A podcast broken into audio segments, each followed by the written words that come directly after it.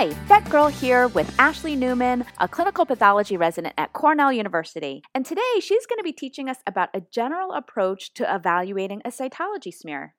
When you've performed a fine needle aspirate or you're looking at any cytology in house, we basically have a pretty systematic approach to how we look at cytologies, and this can help you when you're looking at your own.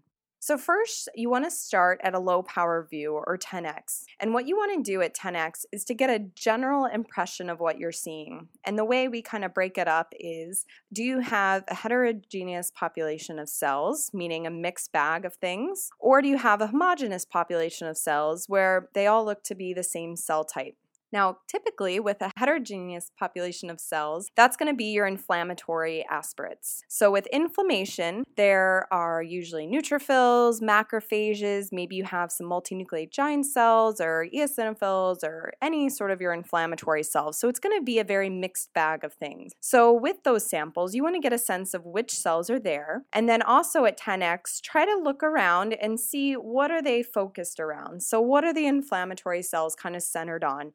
Sometimes it may be a foreign object eh, or it could be an infectious agent. So when you see them kind of grouping around things, that's where you maybe want to go down and look closer and try to hunt for an infectious agent. Or, for example, ruptured follicular cysts, which can happen very commonly in private practice. The squamous epithelial cells that are in those cysts, when they rupture, that actually acts as like an endogenous foreign body, and it's going to incite an inflammatory response where the body's going to try to wall off. So at 10x, you would easily be able to see those squamous epithelial cells as kind of light blue, kind of turquoise, the color of keratin, and that kind of being scattered in the background where the inflammatory cells are focused around. So there's a lot you can get at 10 10x, where homogeneous population of cells, those are more for your neoplastic or possibly hyperplastic lesions. In that case, maybe they look different because they're variable, but overall they're all the same cell type.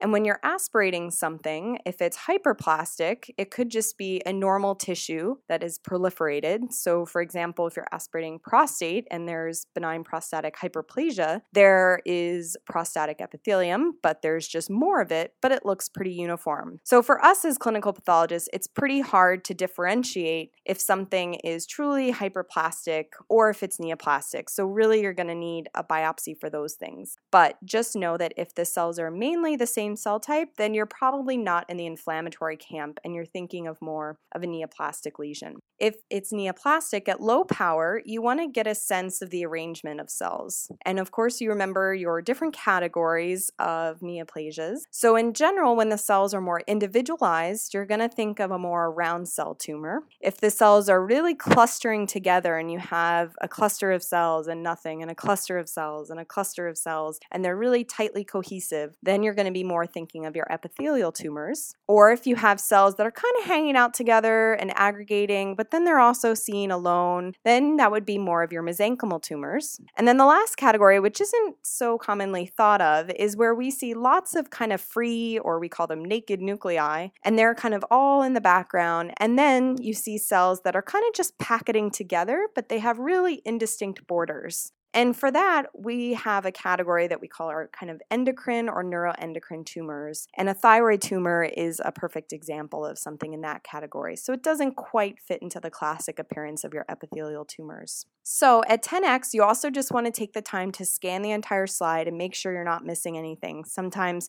right at the feathered edge, you may see a fungal agent that got pushed out to the feather. So you want to try to make sure you're not missing anything. So after 10x, once you've gotten that sense of what's going going on, you can go closer and try to look. For example, if you're debating, you're not quite sure if it's an epithelial or mesenchymal population, look to see if the cells look spindly, in which case, remember, mesenchymal tumors have spindle cells. But if you're not quite sure if the cells are cohesive, if you see red cells kind of scooting through in between the cells, then it's probably more likely a mesenchymal cell tumor because your epithelial cells are going to be closely adhered and red cells aren't going to be able to go in between them. And then you want to judge the morphology of the cells, which which can help you tell maybe what type of tumor it is. So, the N to C ratio or your nuclear to cytoplasmic ratio. For example, your lymphoma is going to have a very classic high nuclear to cytoplasmic ratio. So, a lot of nucleus, not a lot of cytoplasm. The color of the cells, the shape of the cells, all of those things help you to determine what it is.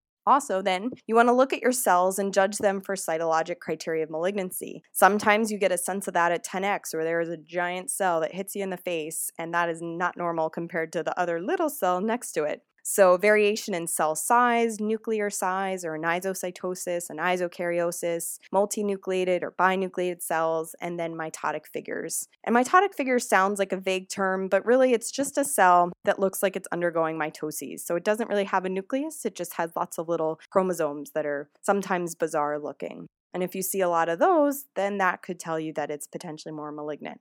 It's important to recognize, though, that these processes are not mutually exclusive. You can certainly have a tumor with areas of inflammation or necrosis, and then often those are the more tough judgment calls because there can be cells that look very angry and suspicious for a tumor, but if there's inflammation, you would be amazed how cells can really look reactive. For example, spindle cells can be very angry looking fibroblasts in the face of inflammation. So you want to be very cautious about calling something a sarcoma, and you definitely want to send those samples to a clinical pathologist to evaluate. And often we won't even be definitive in the face of inflammation like that depending on the case. And then we may recommend a biopsy to look at the architecture of the tissue and to give you a better idea. So, in general, you want to be sure if you're aspirating an organ, you could certainly have normal tissue, so it doesn't have to be a tumor if you have a homogeneous population of cells. But these general guidelines give you an idea if you have a mass, which shouldn't be there in the first place. And then this kind of logarithm can help you map out what you're looking at.